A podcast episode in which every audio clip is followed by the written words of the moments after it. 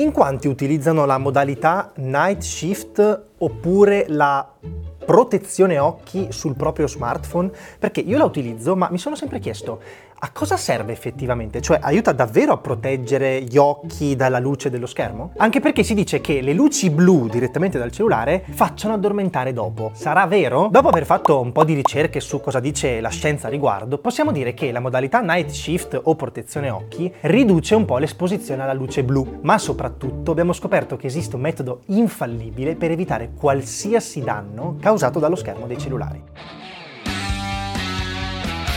Ciao a tutti, io sono Dena e questo è il podcast di Geopop, le scienze nella vita di tutti i giorni.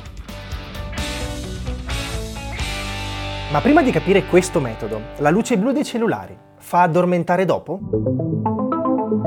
Eh, probabilmente sì. Questo perché noi umani per addormentarci abbiamo bisogno del cosiddetto ormone del sonno, la melatonina. Se il nostro cervello produce la melatonina, riusciamo ad addormentarci. Se invece ne produciamo poca, eh, faremo più fatica. E che cos'è che può modificare la produzione di melatonina nel nostro cervello? La luce. E quindi se abbiamo una luce forte in camera ci addormentiamo con più difficoltà. Se invece siamo al buio, quindi una luce un po' più soffusa, riusciamo a produrre più melatonina e quindi ci addormentiamo prima. La luce blu però, che è presente sia nella luce degli smartphone ma anche nelle lampadine, ha un effetto maggiore. In un esperimento condotto dai ricercatori di Harvard, infatti, l'esposizione alla luce blu ha soppresso la produzione di melatonina il doppio rispetto alla luce verde, modificando i ritmi del sonno, cioè i ritmi circadiani. E quindi ora la domanda potrebbe essere, i filtri della luce blu dello smartphone, tipo quello della modalità notturna, della protezione occhio, del night shift, funzionano davvero?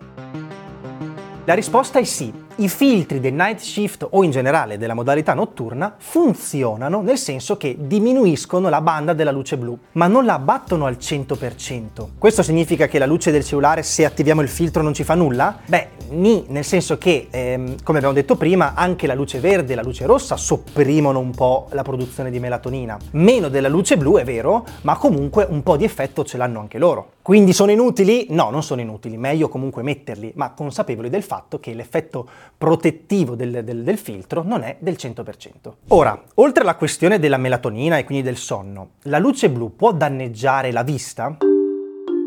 Allora, sono stati fatti diversi studi per capire se la luce blu potesse danneggiare la retina o in generale causare danni alla vista. Il punto è che la quantità di luce emessa direttamente dagli smartphone, soprattutto quelli moderni, non è così potente. Ad esempio, molti negozi hanno un'illuminazione ambientale due volte maggiore rispetto a quella prodotta dal cellulare e il sole addirittura produce un'illuminazione ambientale 10 volte maggiore. Ecco, quindi la risposta è no, la luce blu non aumenta il rischio di danneggiare la, la macula, cioè la porzione centrale della retina, quindi non causa la cosiddetta degenerazione maculare. Pensate addirittura che un'azienda inglese che produceva lenti nel 2017 aveva detto che la luce blu causava danni alla retina, così da poter vendere più occhiali con eh, i filtri della luce blu. E niente, alla fine sono stati multati per pubblicità fuorviante con una multa di 40.000 euro. Ecco, questo per dire che non ci sono prove scientifiche che, che faccia male alla vista, ma non significa che stare al cellulare tanto tempo faccia bene, ecco, indipendentemente dalla luce blu. E infatti lo lo sappiamo benissimo che a fatica i muscoli della messa a fuoco, dobbiamo mettere a fuoco una cosa molto vicina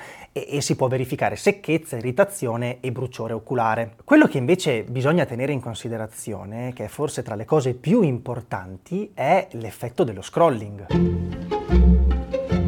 Diciamoci la verità, la maggior parte del tempo prima di andare a letto lo si passa scrollando senza rendercene conto, stiamo lì a, vedere centinaia, se non addirittura migliaia di video. Questo comportamento può portare alla cosiddetta dipendenza non farmacologica, cioè una dipendenza che però non prevede l'assunzione di sostanze. Ciò che ci fa rimanere attaccati al cellulare infatti è la dopamina, il neurotrasmettitore del piacere. Mentre siamo lì che scrolliamo, quello che stiamo facendo è cercare compulsivamente il video che ci farà provare piacere, quello divertente, quello che ci appagherà. E una volta visto quel video, riparte il ciclo, quindi scrolliamo e scrolliamo per cercare di nuovo quella sensazione. Ecco, questo meccanismo è tipico delle dipendenze. E quindi cosa stiamo facendo in quel momento? Fondamentalmente tre cose. Alimentiamo una dipendenza da cui sarebbe meglio distaccarsi, stiamo rubando tempo al sonno e attiviamo le le aree del cervello del piacere e della ricompensa. E come risultato abbiamo che appena riusciamo a mettere da parte il cellulare, quindi appena riusciamo a staccarci, il nostro cervello non sarà in modalità sonno, diciamo, e faremo fatica ad addormentarci e in generale poi la qualità del sonno verrà compromessa. Insomma, l'abbiamo capito, ma in realtà lo sapevamo benissimo tutti, che sarebbe meglio non utilizzare il cellulare prima di andare a letto, per diversi motivi. La riduzione della produzione di melatonina, cioè l'ormone del sonno, la riduzione della qualità del sonno, ma soprattutto tempo rubato al sonno. E quindi cosa conviene fare per evitare tutti questi problemi?